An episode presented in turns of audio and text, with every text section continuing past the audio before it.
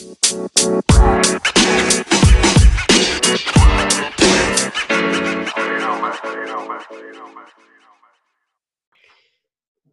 is the Drewsperience, the show that is 80% combat sports and 20% everything else.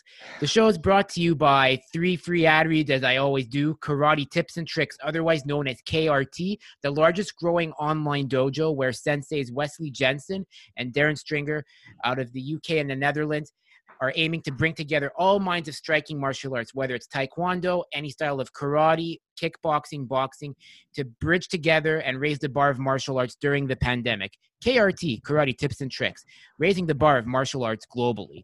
The other ad read go- is for Sensei Patrick Pinto and his podcast, The Kyokushin Shuffle, which uh, picks the brains of all of Kyokushin's greatest shihans, senseis, or practitioners to see what gets them to click and what gets them to succeed at their craft and how they've contributed to Kyokushin, as well as his ebook, Forever the Student, available online, picking the minds of kickboxing, Muay Thai, Kyokushin, any other striking style of how they succeed at being martial artists and professionals in their professional life. And lastly, finding a good manager is hard to do, especially in the fight game. Luckily, there's a man there is one management group that I will always recommend. That's Moments Management, where Nima Safapour and his team will do what they can to educate up and coming fighters how to invest their money, save it, and understand the fight window. Where Nima has represented clients such as Gegard Mousasi, Alex Gustafsson, Pannie Kianzad, Bea Malecki, Costello van Steenis, among many more, and helping them understand how valuable your window is to fight and why you should make sure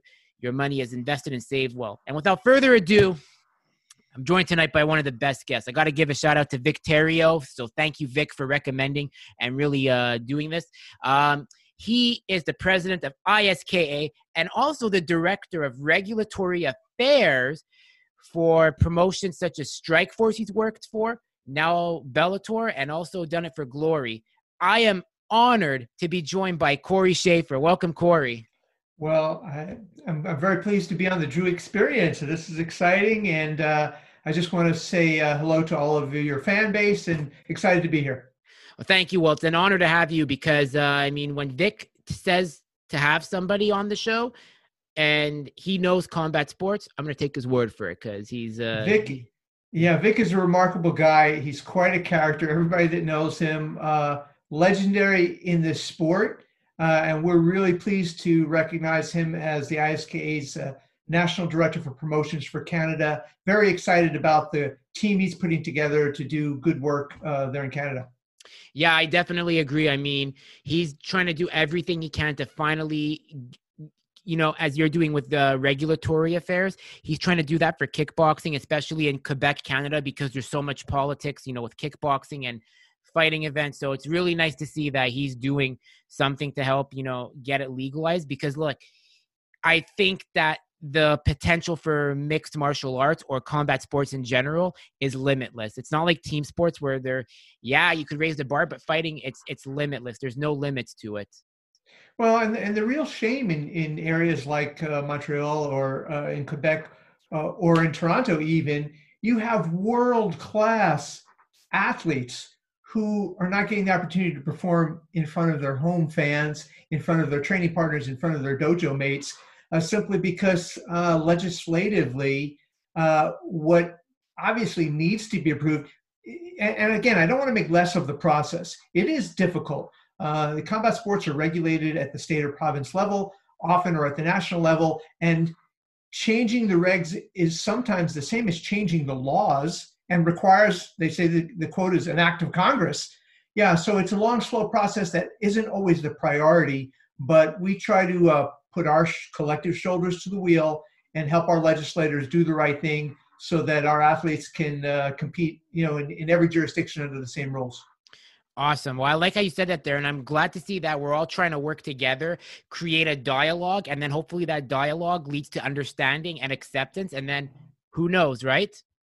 Well, yeah, I mean, but part of the challenge in in Canada in particular, uh, where the where the uh, rules, regulations, and the laws for combat sports were rewritten several years ago, they were rewritten to cover boxing and MMA, and the brother sport, kickboxing, somehow did not get involved uh, or, or wasn't included. So there was actually a question as to whether uh, the the federal government there uh, had a voice or regulated kickboxing or not, and each of the provinces then decided whether those rules applied or didn't, and it, it kind of fell in the cracks. And we're trying to lend our support, our expertise, our experience to helping them um, make sure that it's properly regulated in the, in the reasonable way that reflects contemporary kickboxing globally.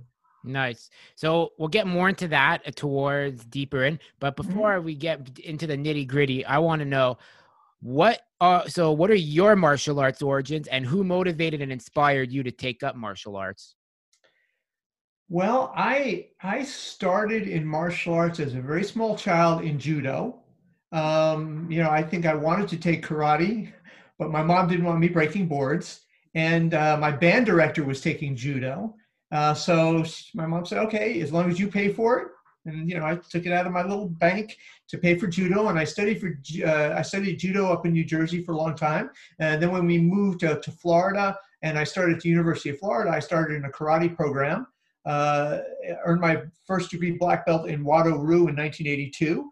Uh, that was the, the earliest days, the beginning of the American kickboxing movement. So segued into kickboxing. And then, of course, the style of karate that I took also blended jujitsu.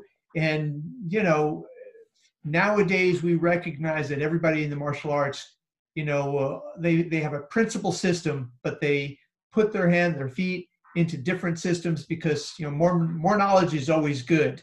Uh, it's been a great journey along the way. Um, you know, training as a kickboxer and training kickboxers, uh, I got involved in officiating, which is just kind of a, a, freak um, circumstances. Someone asked me to judge a fight because the judge got sick. It was at an event where I was um, uh, cornering a fighter and found I had a talent for it.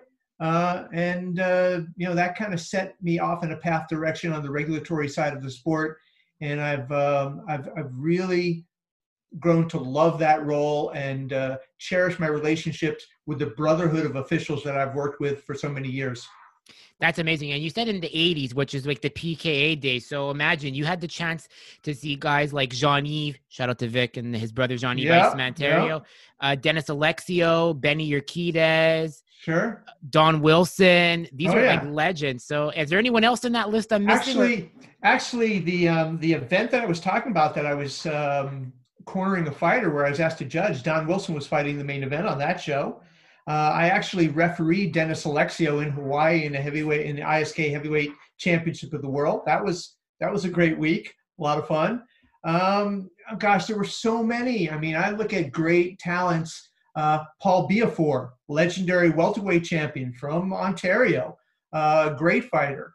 Um, you know, listen, you know, if I mention, I'm always hesitant to mention any fighter because I'm liable to forget another. Yeah. So let me just say, you know what, the the the you know, if today's kickboxers see far, it's because they stand on the shoulders of giants.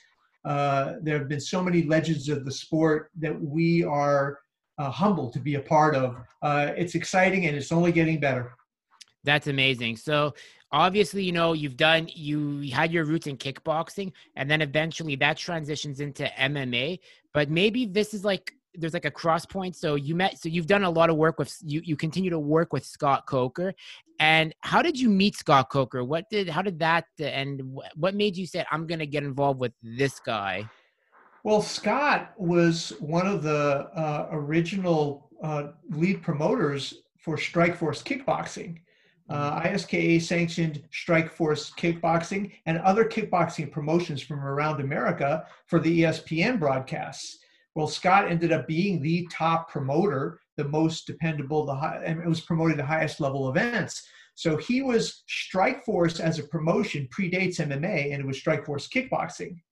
Then it morphed into strike the Strikeforce mixed martial arts that everybody came to recognize uh, with that first event that we did, uh, the first legal event in California that had something like um, you know 14,000 uh, spectators. Um, you know, with Cung Le fighting, um, you know, with uh, Shamrock versus Gracie. I mean, it was a very exciting time. I, I remember that day so well because uh, I was asked to sit next to the assistant to the uh, attorney general uh, from the government was there and to, and to explain everything as it went along. And, and the funny thing was, in, in the earliest days of uh, government regulated MMA, they're, they're, they really weren't concerned about the nature of the sport.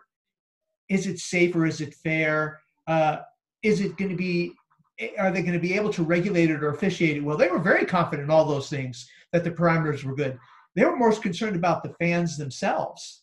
Would this sport precipitate violence in the you know uh, you know in the arena which of course turned you know became obvious nonsense. Uh, just like any other sporting event um, we have very appreciative fans who love the uh, you know the contest the sport the art the athletes the drama, uh, and it's been a great road since then. That's awesome. So with Strikeforce kickboxing, was that like what we saw in PKA? Just this time with I with like these are guys that would just have like karate backgrounds or taekwondo backgrounds. Well, no, actually, and you know it's funny thing when we when we look at the number of years that ISKA sanctioned you know uh, kickboxing for ESPN. I mean, major network. Uh, it was a very, very high rated show. In fact, one year, I think that it was the highest rated show next to NHL hockey. Um, but I think looking back, the lack of a solid identity for the sport of kickboxing hurt the growth. Uh, for instance, one week kickboxing would be full contact, what you're talking about long pants, shin and instead, shin guards, boots, uh, kicks above the belt, eight kick minimum required. The next week it would be Cung Le and uh, San Shou, Chinese kickboxing with thrown. The next week we'd have Fairtex and it'd be Muay Thai. So there was not one set of rules contested. Mm. It was different. Sometimes on a single show you'd have four or five or six different styles of kickboxing contested.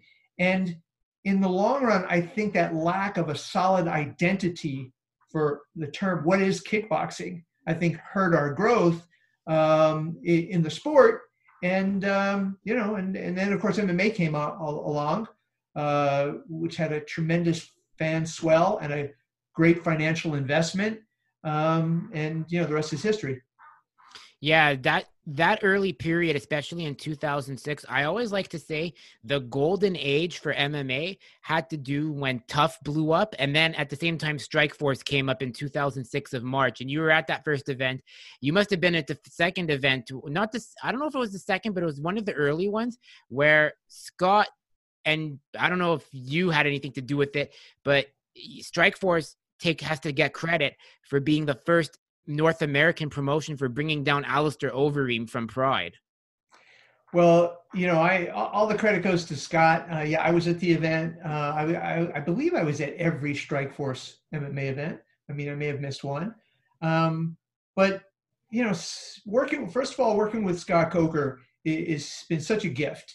Uh, he is a martial artist, so that's his framework, and every organization that he puts together functions like a martial arts organization. It's about respect, responsibility, courtesy, self discipline. There is no drama. I remember Scott once saying to someone, listen, you know what? Um, if you don't wake up in the morning thankful and appreciative that you get the opportunity, the privilege to work in this industry, you know what? Time to go look for another job. Mm-hmm. You know, he is a, he is a fan. He is a martial artist and he is a fan of the athletes. It's about the fighters. It's about the fights. It's about the sport. Um, and you know everything. Uh, all my experiences working with Strikeforce and and now working with Bellator reflects that. That's the culture that Scott creates, and it's a wonderful culture to work within. Yeah, and not only was Strikeforce on the come up in like say 2007, like I really think like you've seen guys like legends such as Daniel Cormier come up, Luke Rockhold, uh, Josh Barnett came back from Pride into the Strikeforce. Uh, you know, what was it like though? Because this is the one period.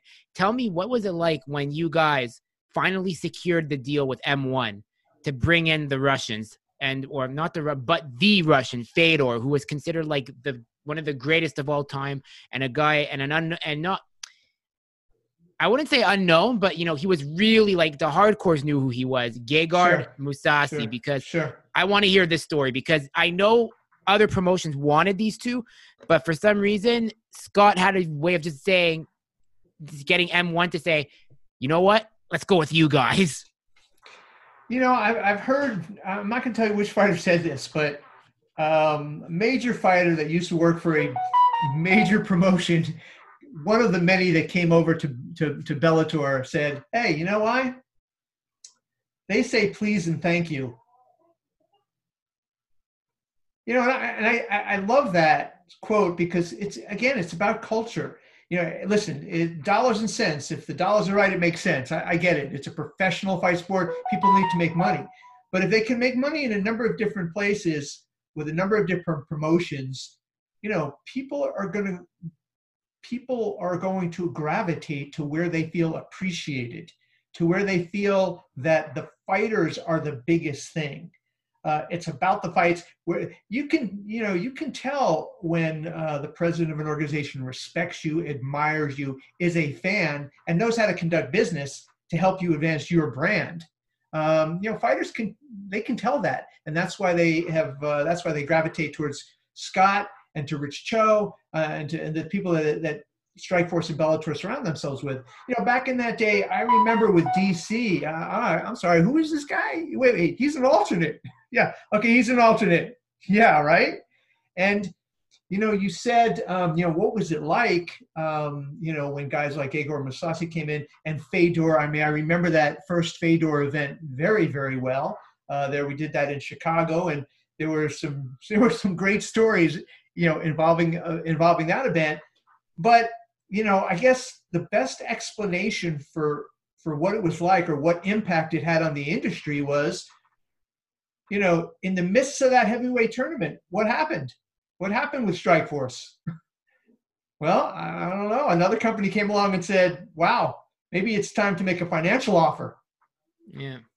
You know, and uh, you know, so I think that maybe that is uh, as an adequate statement about the impact that that time in Strikeforce, bringing in those legends, that name, those names, that magnitude of heavyweight Grand Prix you know what impact did it have? Well you know history history tells us that not only that, you think of all the champions that came out of Strikeforce after and other promotions. Like you had Daniel Cormier, you had um, you had Luke Rockhold, the last middleweight champion. Sure. And, and I mean, I'm gonna be honest. Like I have kind of I respect Rockhold. It's just that his it's just that like uh like I, I kind of have like I wouldn't say I love hate. I, I really respect what he. It's just the way sometimes he comes off. Nothing, and everyone has their favorite fighter.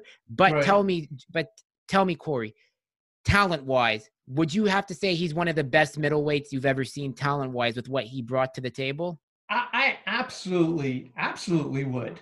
And you know, I mean, the MMA is a you know it's it's it's a very interesting sport because you know for for for for two reasons in particular. One, there's so many ways to win and so many ways to lose. So uh, you know the, the the if we compare it to boxing, you know, if you have two boxers and one guy is a little better than the other, if they box 20 times, that one guy would win 19 times. In MMA, if one guy's a little better than the other and they and they fought 20 times, one guy would win, you know, 13 times. Yeah, because you know one small mistake, one half a second, like that, and it's such a it's such a scientific sport that requires such diverse skills, and the key is, and what makes it very different, it's not what you do best in MMA that matters.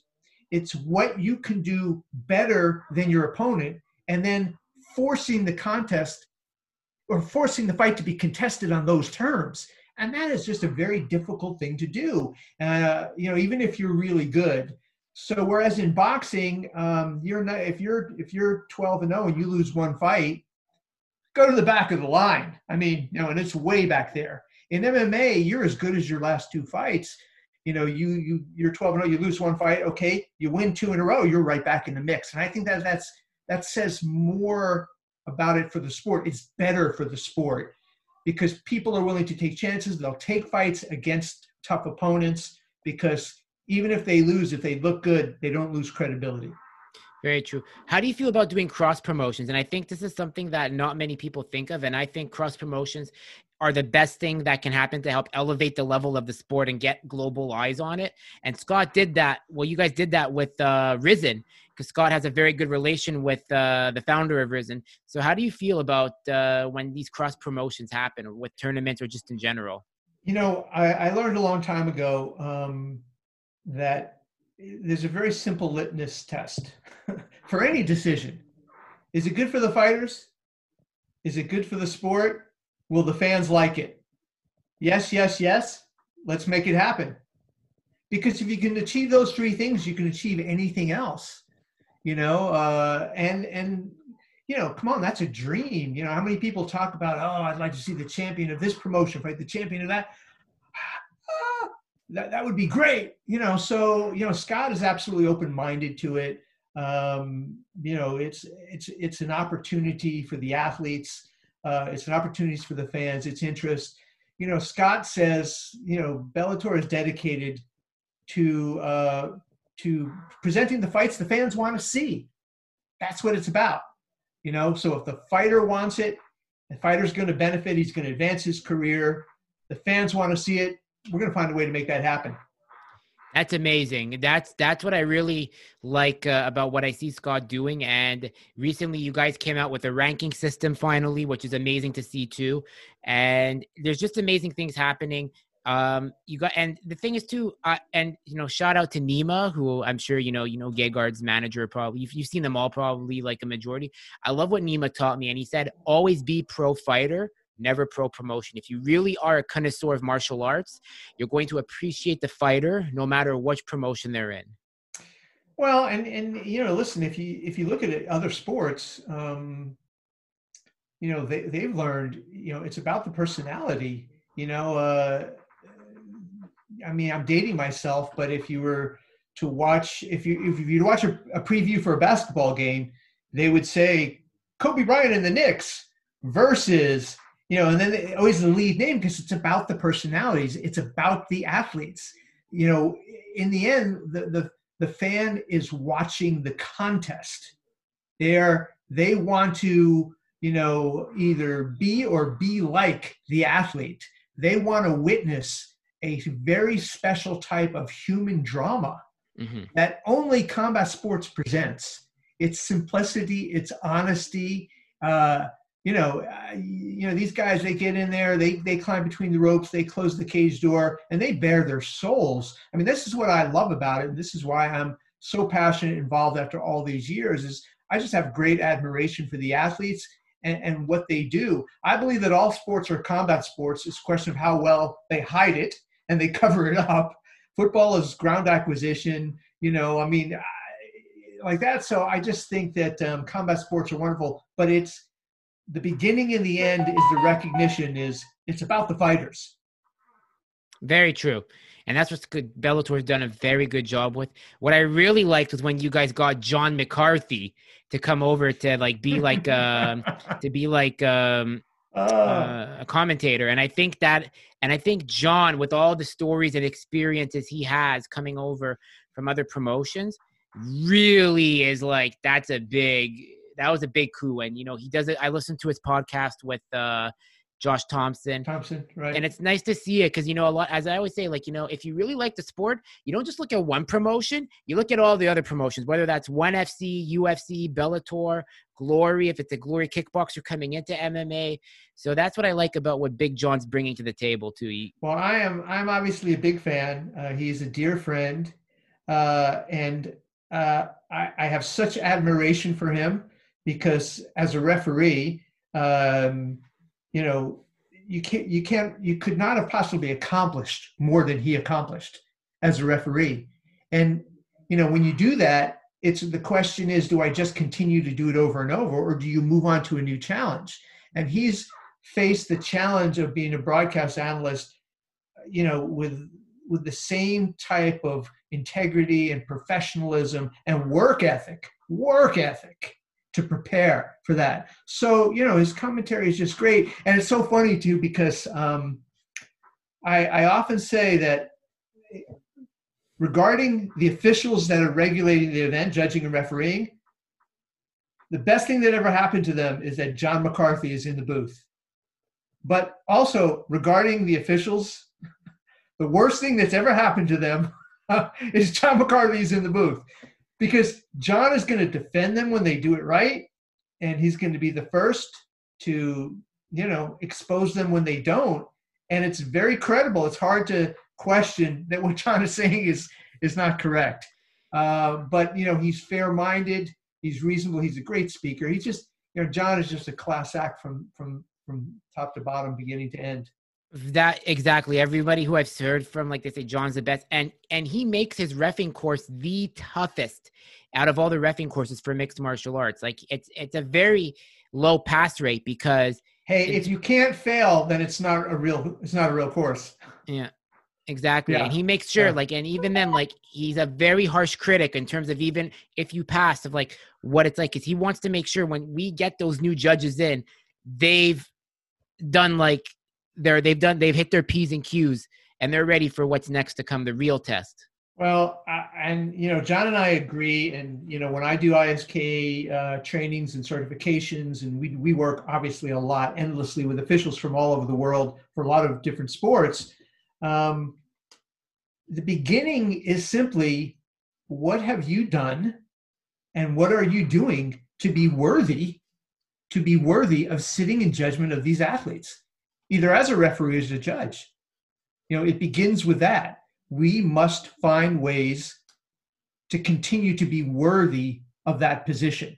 Mm-hmm. Because you look at what it's at stake, you look at a lifetime of commitment that these athletes have put in to developing their skills. You look at eight weeks of training, the cut. You look at the fi- the financial stake that is at you know the you know the difference between being having to work another job or going on and and having security to your family. Look what's at stake you know look at all that. Well that judge you know what? I want to know you know what are what have you what are you doing? And it's all about continuing education. When we talk about federations or we talk about commissions i often say and maybe this is a little brutal there are two kinds of commissions those that require continuing education for their officials and those that suck. Yeah. That's it, because we need to be working very hard to stay worthy of sitting in judgment of these remarkable athletes. Very true. This is like it's like this is like a life and death scenario we're looking at here. Like when they go in that cage, it's like you know, it's like you might be screwing one out of their bonus money. I mean, look, there's or like they're uh, of a decision that you know that could cost them their job, like you know that could get them cut. You know, it that's why it's we really i really think there needs to be a reform of the judging and the refing is doing good. I think the refing is is always continuously improving but the judging does need to get a more modern approach. Like instead of having like say boxing judges in there and they're like judging it like you've you've seen it all well, we need to get to be fair to be fair in, in most jurisdictions we're way past that. They, they, they no longer are using guys who are oh well judge i don't have them. I mean there are dedicated mma referees mm-hmm. uh, dedicated mma judges in almost every jurisdiction. And to be fair to the judges um, you know a lot of them are very very well trained. I would put the criticism not as much on the judges but on the weakness of the actual scoring system that is being yeah. used. You know the 10-9 system uh, the 10 point must system was borrowed from boxing. Um, you know and, and the bottom line it's it's you know it's like giving you know, if it's like giving Picasso a roller, you know, 10 9 just covers too much ground. So sometimes, even if it's scored correctly, the numerical scores at the end of the match do not adequately reflect the actual action that occurred. Mm-hmm. And when you have a five round fight and three rounds are close but 10 9, and two rounds are not so close but not 10 8, you know, sometimes you know the math just doesn't work out even though the judges themselves are not uh, doing anything incorrect. And, and towards that end, there are a lot of commissions, a lot of great leaders like Andy Foster. Throughout this entire pandemic for a year, every Thursday, there is an open call where they review, you know, dozens of rounds from the past week or from history. And any judge in America can plug in on Zoom and do an ongoing judges training every single week. And it's happened since March of last year. Uh, so there are a lot of people out there on the forefront trying to make it work. I think uh, you know, you know, clearly we still need to continue to work. That's why I say it's an active process. That's why I say, what are you? What have you done today to be worthy? Because it is a process. Um, you know, the other side of it that's challenging is often the people don't understand the nature of judging. It's very different than watching. Um, you know, you can watch a fight and have one experience as opposed to judging it and have it different. But the fans, by virtue of being fans, by tuning in or buying a ticket, they're entitled to criticize. Yeah. I wanted to also ask because you've not only been doing work with ISK, but you've done work with Glory. Are you also doing work with this uh, new league, Karate Combat, that's recently come up? Well, we we work with Glory through ISK. ISK sanctioned, I believe, 61 events for Glory, starting in their earliest launch in America, uh, and it was it was great pleasure. I mean, working with those kickboxing athletes, uh, and I personally traveled, to shows in Japan and uh, all throughout Europe and around America. And uh, you know, it was, it, I mean, it, it, was it was a fantastic run. Mm-hmm. Uh, we also work with Karate Combat. We have, um, you know, we have a lot of experience in the industry, so a lot of times I, I am sought out by launch promotions with unique combat sports ideas because they understand it, in order to make it in the world, you need to make it in America in order to make it in America, you need to be regulated by athletic commissions. And you know, I've made it my business to build relationships with the Association of Boxing Commissions to understand how state regulation works in America and to try to help new promotions with new sports like karate combat, you know, tailor their vehicle to not just what would be popular and successful, but that would would, would work in the uh, American State Athletic Commission uh, regulatory environment. Mm-hmm. Yeah, one thing about karate combat I wanted to fly by you is like you know because I do karate. I'm a Kyokushin. Uh, I'm a Kyokushin practitioner, mm-hmm. not a black belt. I'm a green belt, so I'm two. I'm two away. But it's not about the belt. It's about the journey. Um, I've noticed with karate combat, there's mainly Shotokan, Shitoryu, but there's no Kyokushin. Is there a reason for that? Because I really feel that if karate combat wants to be successful, we have to welcome the Kyokushin guys in. Is there a reason that Kyokushin has not been sought out in karate combat or I think that the likely reason, and let me tell you, the guys that run karate combat, wonderful guys who are sincere in their interest to um, create a professional fighting opportunity for karate fighters. I mean, they really are sincere in their interest of that. Um, and I think that is just a simple thing of time because, uh, you know, they are from a karate federation. And I think that they're from the karate federation that's affiliated with the WKF, which is is more Shotokan based. Yeah. You know, which is not, yeah, I mean, the, the WKF, you know, is is like Olympic karate, and they're taking athletes from there and and giving them a vehicle to launch full contact so I think it just is simply that they're still in the relatively early stages of their development and they're working with the athletes that they know the best. Uh, and again, you know, they really haven't done that that many shows yet. So I would imagine it's just a question of time. Yeah, because I mean, it's like there's such a talent pool of Kyokushin practitioners. I'm not like I'm not saying I'm a good fighter, but if you guys were to come to Quebec, like Quebec is a powerhouse for Kyokushin. Sure. It's kind of sure. like the it's kind of like the Russians in MMA where they're just once they start coming, they don't right. stop coming, and then the right. Russians in Kyokushin come, and that's like a whole other ball game because like because I'm I'm gonna tell you something if there's if the when it comes to Kyokushin, the two powerhouses are obviously Japan mm-hmm. technique wise. Sure pressure wise and power wise, Russia. And Russia has thousands. I, I, think like it's in the millions they have their practitioners in uh, Kyokushin. They're just built for it. But I mean, with time, I do hope to see we do that if the it opens the gates to Kyokushin because I think, as you said, the guys who are on WKF, uh, I think they just it's just about the timing and with when the pandemic as it gets you know gets you know less and less well, you, and more of a memory. You know what? You know, I will connect whomever that you know in the Kyokushin organization with the leaders of karate combat, and you know if they can make that happen. Yeah. Uh, hey, that's great. I mean, it's always about finding a diverse pool of athletes because that draws in a more diverse yeah. audience, uh, and and and continue to raise that sport. Yeah, I definitely. Yeah, if I could help do that, I mean, uh, I I definitely can. And I mean, look, uh, that's what I want to do. I mean, uh, all mar. It doesn't matter what the discipline is. Even it's like if we can help elevate martial arts in general, it's a win for everybody. My feeling is exactly the same. Um, you know, and and and also for me, I um anybody who is similarly motivated. Uh, some of the some of the people I like spending time with the most are people that hold a similar position in the industry as I do, because you know I, I can just relate. We can we can talk sport and relate with similar challenges and similar life experiences. So you know, it's also been the culture of the ISKA that you know, well, listen, you know, we've been blessed to work with um, unbelievable level of athletes in a lot of different martial arts and combat sports, and to work, you know, in more than 80 countries on six continents. Uh, and towards that end, you know, we support any other promotion, federation, organization that has common goals, which is to put the fighters first, make it about the sport, you know, raise the stage, focus on safety and fairness, help promoters be successful, continuing education for officials. Um, you know, this is it. I mean, this is the role uh, that that we play, uh, that we've been honored to play. In fact, uh, this is our 35th year. We're celebrating our 35th anniversary. Very Happy shortly. birthday!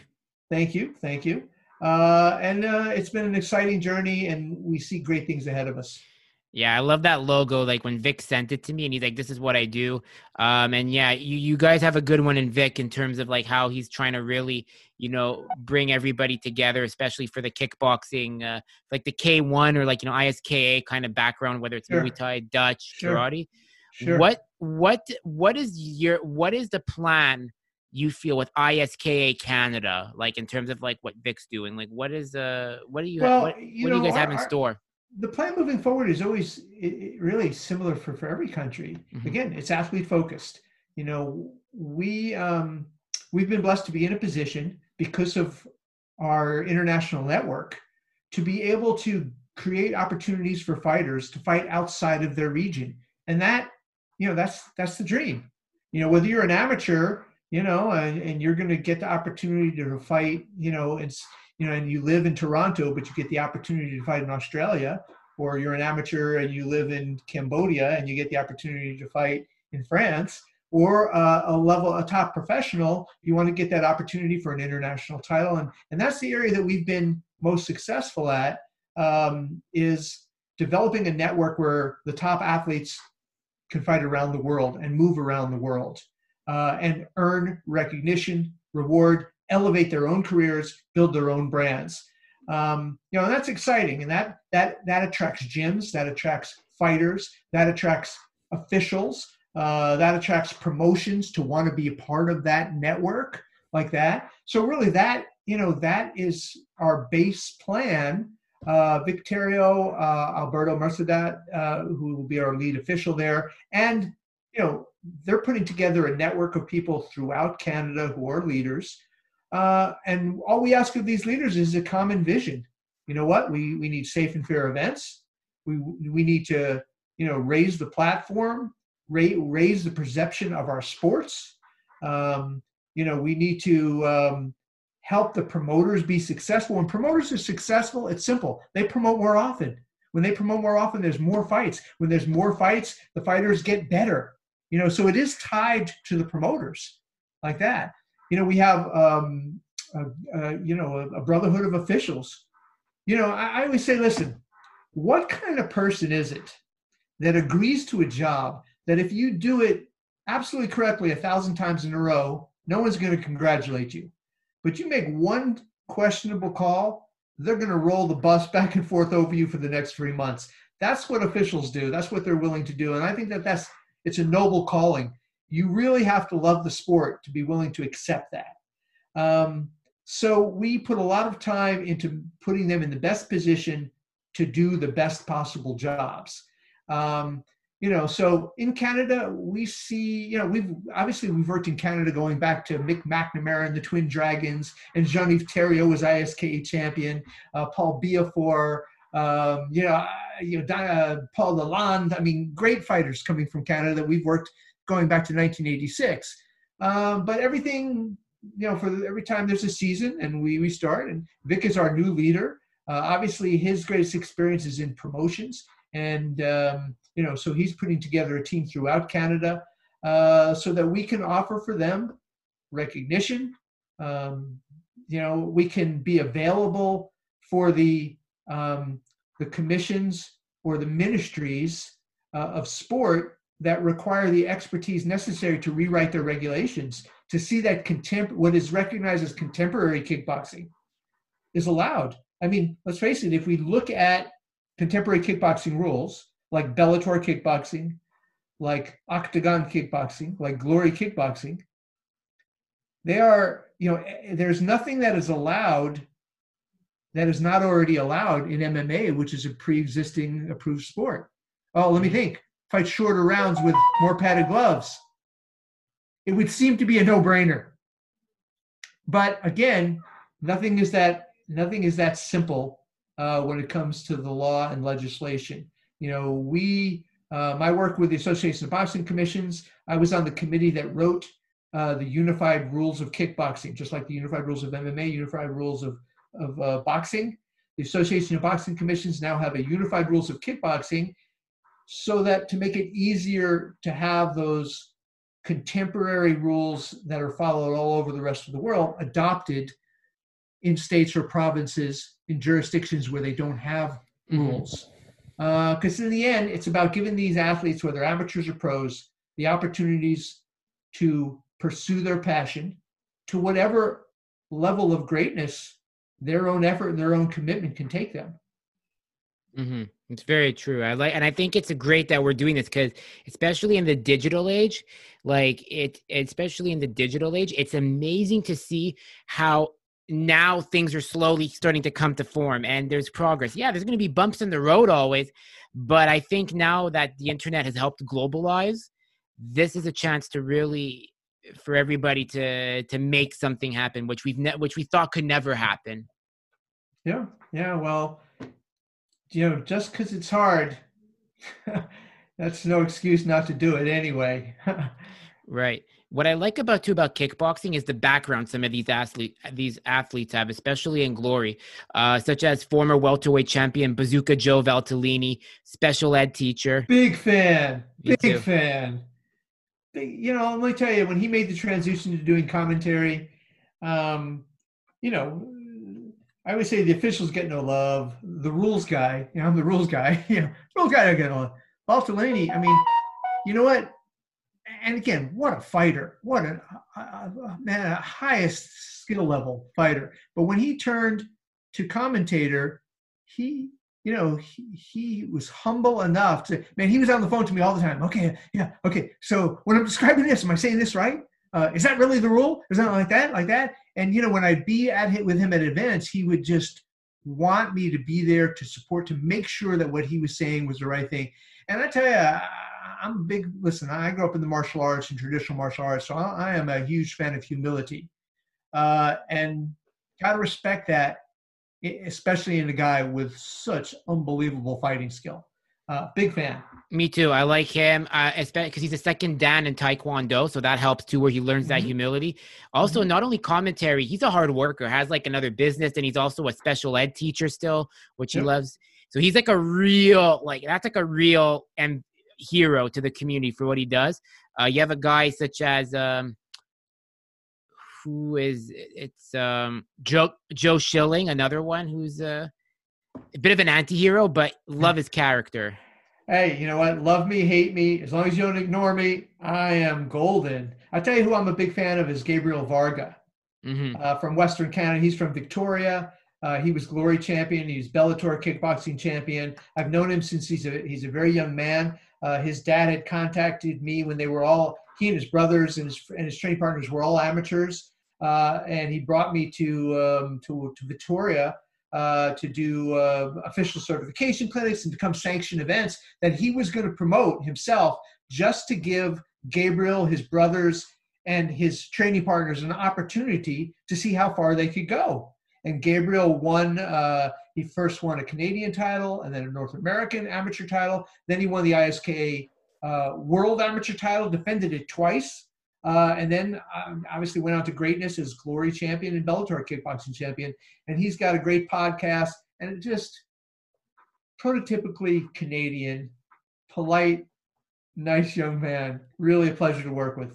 Yeah, that's it. Like Vic was telling me. Yeah, to get. Vic was telling me uh, there's a Canadian Glory champion, Gabe something Garf. Gar, he was like struggling. Gabriel Varga. Yeah. yeah. Now he knows.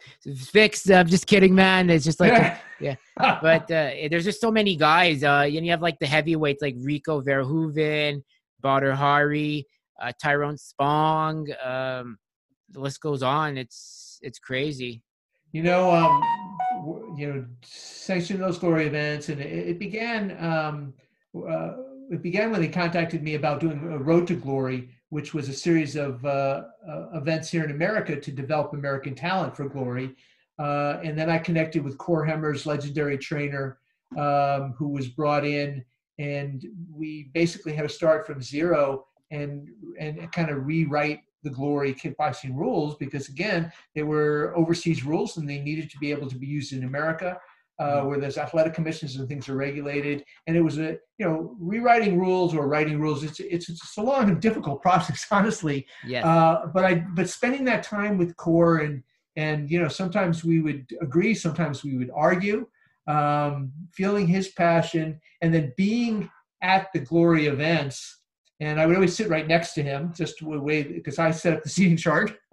so we'd sit together and just seeing the fights partially through his eyes with his level of experience and his background in the sport it, you know personally it was a very rewarding experience. Um, you know I, the you know the, the glory run was great because the fighters were great. Um, you know they really did try to match the best with the best and we uh, we saw some ungodly talent uh, come out of some of those shows yeah, another one, Nieky Holzken, too, Dutch legend. Now he's yep. doing really good. Giorgio Petro. Did Giorgio Petrosyan fight in glory too? He did. Yeah. Okay. Brief run. Again, to, for, you know, arguably hard to say, not the best kickboxer in the world right now. He's Armenian. They're, they're Armenians are bred. I know. I don't want to sound stereotypical. And you know what? George, you know, and his Giorgio and his brother, uh, you know, very good fighters. But you watch Petrosyan, it, it was like for me watching Petrosyan fight live. It was like the first time I, you know, listen. I had been sanctioning and regulating Muay Thai for years. Then I watched Jongsanan Fairtex fight,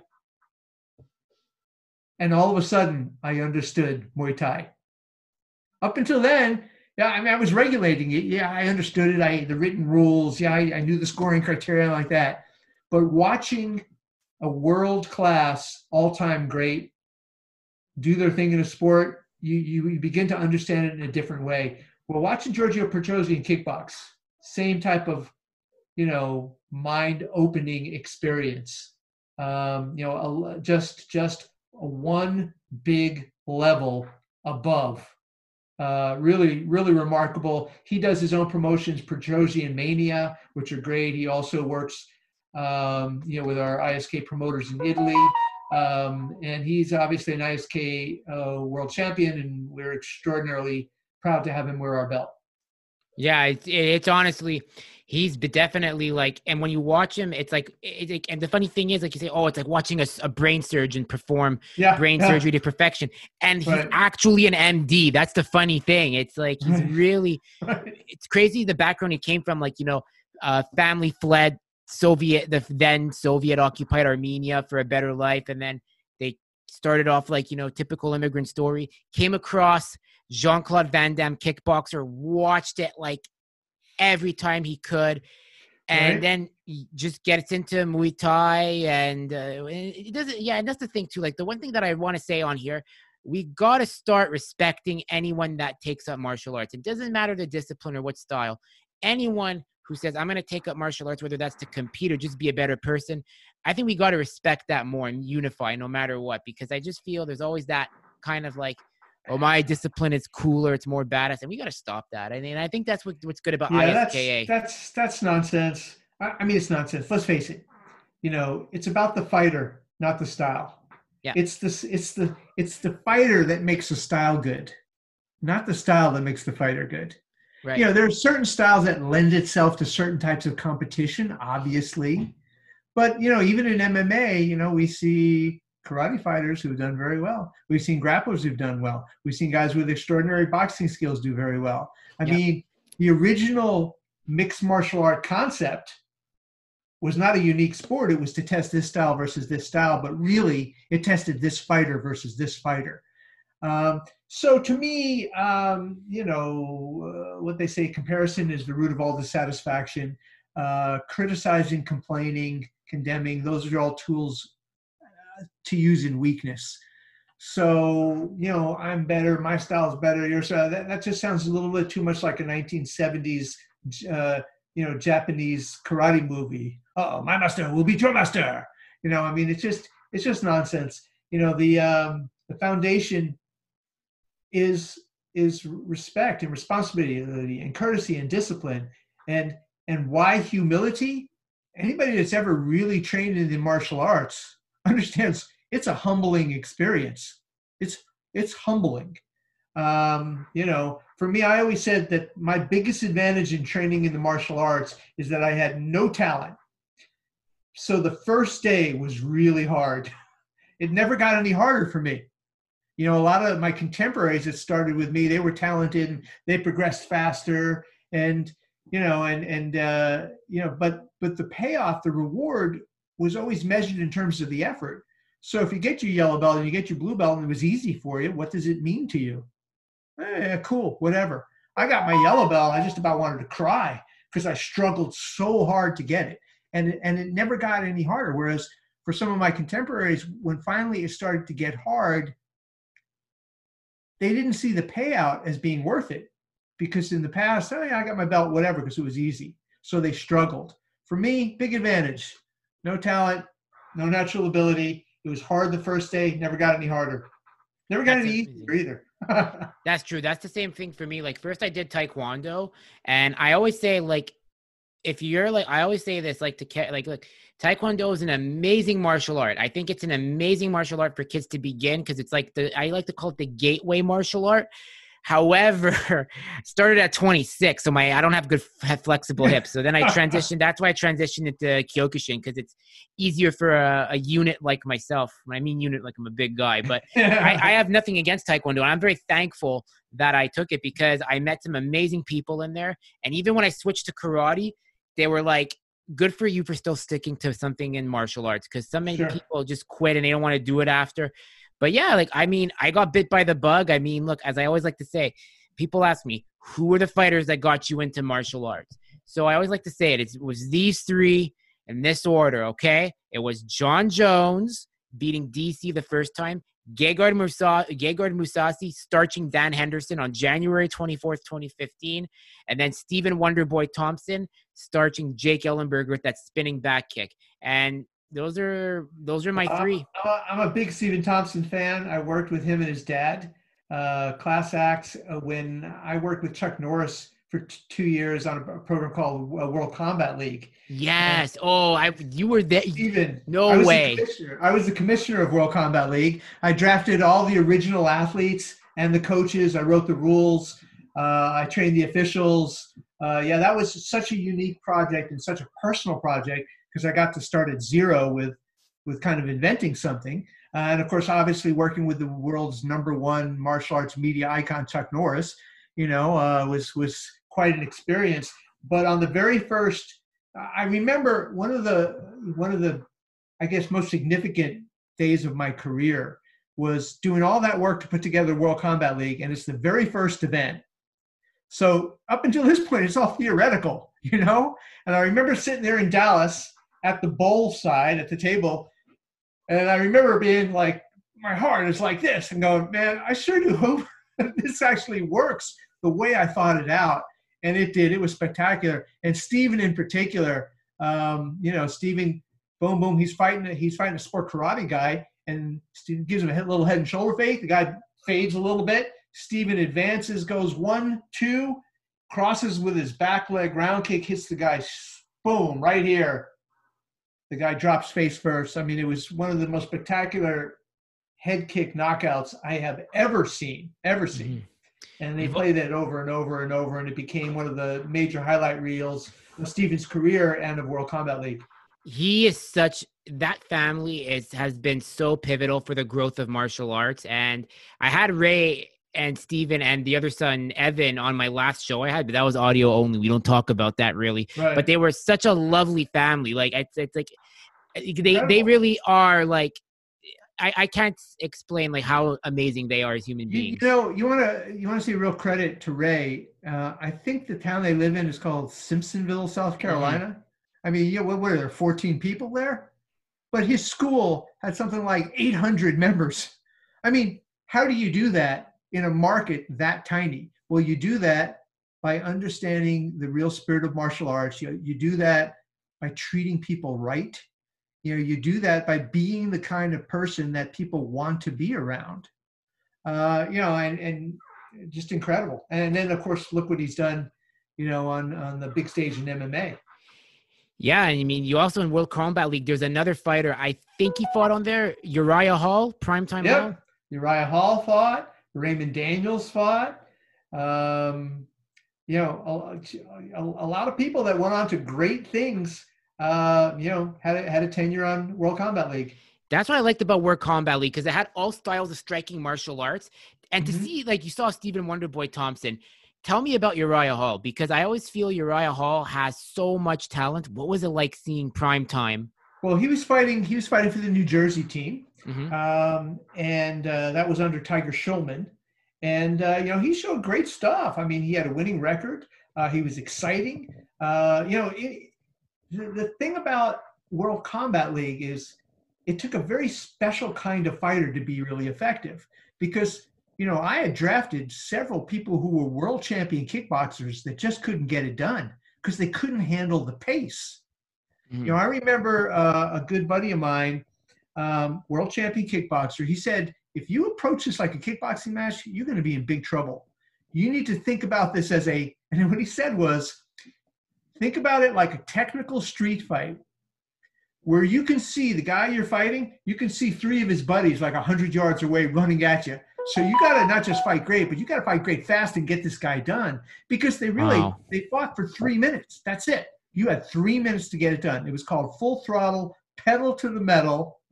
Man, you had to get it done. And you could not you couldn't circle left, couldn't circle right, you'd be penalized you couldn't grab and clinch and hold, you'd be penalized. They expected to fight all out for three minutes, and it takes a certain type of fighter to be able to do that. That's amazing, man. You like the, this is a, such a knowledge bombshell you've dropped on me with World Combat League because I've always wanted to learn more about it, and I've seen Stephen Thompson's uh, kick on there.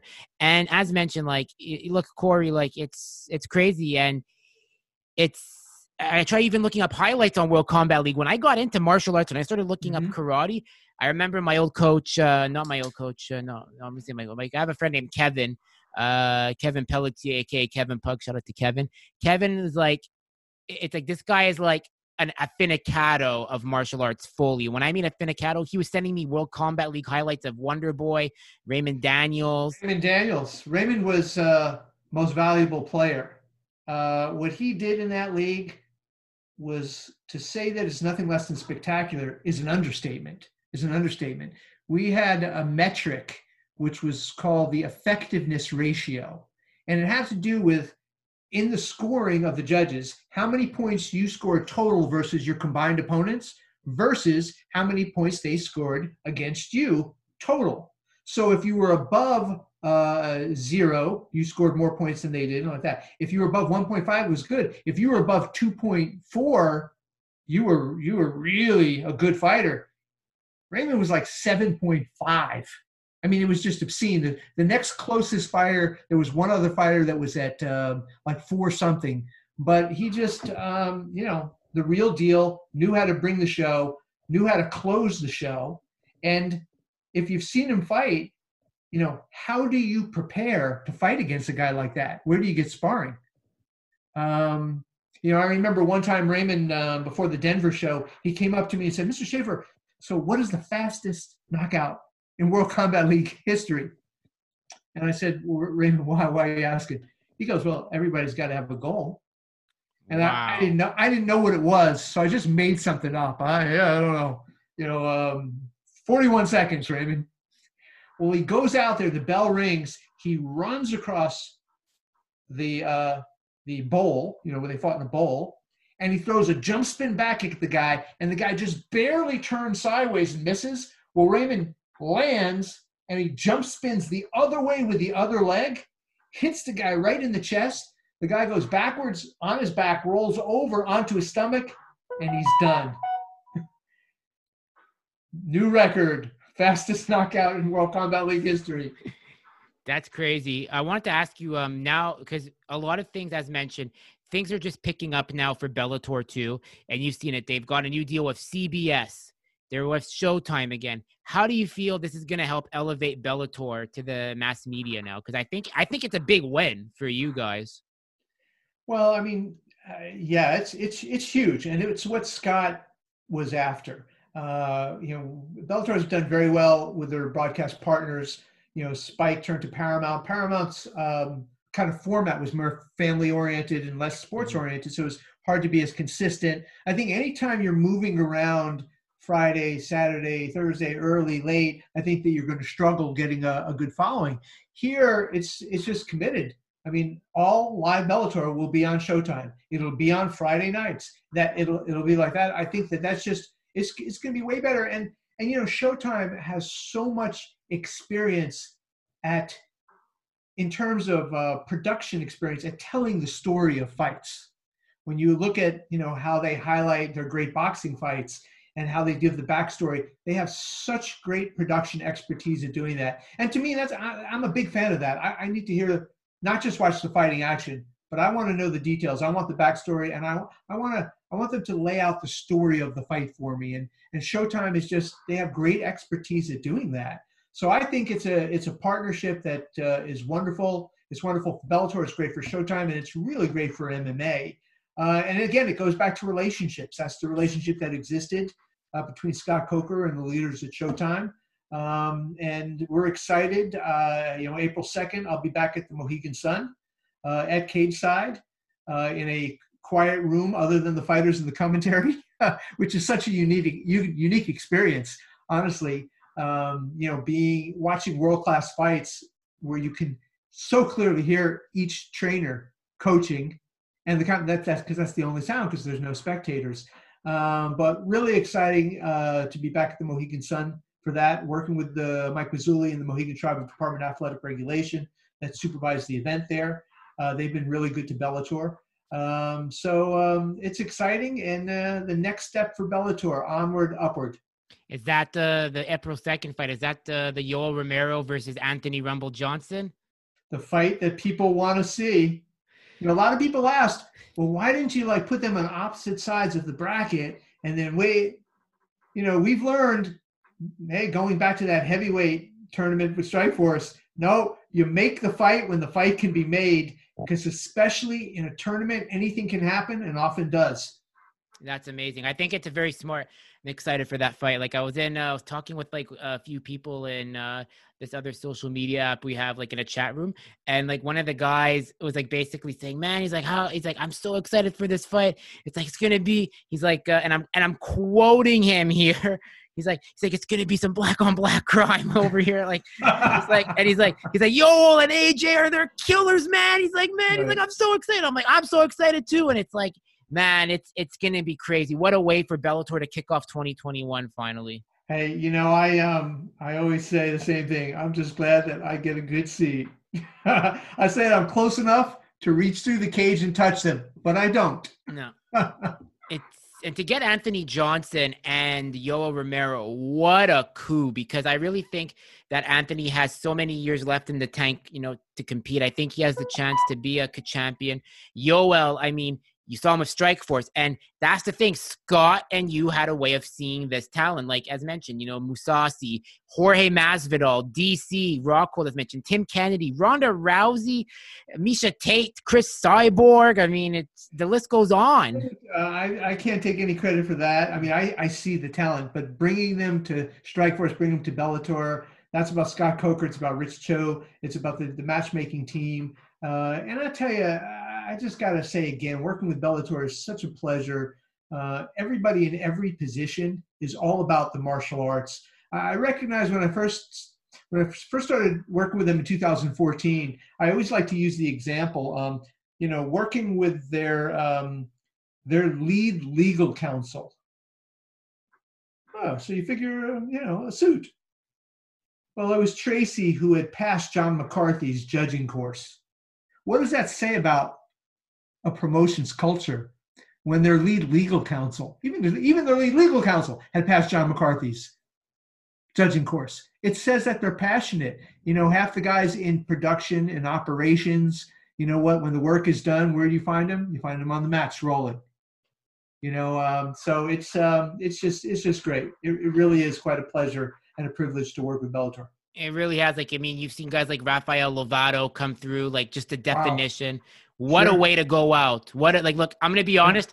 I was I was heartbroken when Gegard lost because you have to understand Gegard is sure. like I'm half Iranian sure. and you know sure. Gegard. But I respect Lovato for what he did because like everything he went through and then how he carries himself. Um, you have Michael Venom Page. If we could do a cross promotion, I wish we could see MVP versus Wonder Boy. That would be like you know, wow. it would uh, sometimes when you put two guys in who are the same style, it's not all that you hoped for. No, it's a lot of looking at each other. But yeah, I mean, obviously, but that's what I'm saying is that um, you know Bellator would would look to create exciting fights, and and and that that that makes sense, you know. But yeah, that's that's the stuff that dreams are made of. Very true. Cory, I'm gonna say, uh, I guess we'll uh, conclude it here because, and I want to say personally, thank you so much for coming on uh, the Drewsperience, and shout out to Vic for helping make this happen in terms of recommending and then putting in a good word. Because, uh, yeah, and I, I just appreciate everything. Um, I love what I do, and having people like you on, I mean, I appreciate it, and it's I, I picked up so much from you tonight, just you know, talking to you. Thank you. I, I mean, it, you know, you are one of our partners. Without you doing what you do uh, the, the, whole system of, of, fight fight popularity and media i mean it, it just doesn't work. Uh, we're honored you know with the ISKA to fill a role in the industry. I'm extremely uh, proud of, Victor Theriault uh, Bardo Mercedat and, and the group that they're putting together uh, to help raise the profile of the sports that we regulate in Canada, to create opportunities for fighters, to uh, link together promoters who can succeed more together than apart, uh, and to basically, you know, work a plan that has worked, you know, uh, around the world for us, and to connect Canada, the athletes, the officials, the promotions with the rest of our global network uh, towards greater success. So we're excited about that. Uh, I have every confidence in in Vic, and I just want to thank you for inviting me, and um, it was a real pleasure. Awesome. And where can people connect with you if they ever want to, like you know, like you know, get events going, or you know, especially with ISKA? So where where's the best? Way? Yeah, where our, our, best way is on our um, our website, which is iskaworldhq.com. iskaworldhq.com. Perfect. Well, once once again, Cory, you ever want to come on the show? Doors always open. I mean, I'd love to do part two again. And uh, I'll tell you what, I'm going to come on right before we do our first major, major event in Canada. Yeah. There in Quebec. Because again, with Vic at the head of the ship, I, we, we it's just time. We know it's going to happen. Mm-hmm. So right before that event, we'll come back on, do a little promotion, and we'll get to visit again. Nice. All right, man. Well, thanks uh, right. once again. That's the Drewsperience. If you like martial arts, make sure to like, subscribe, share, because we got to raise the bar always.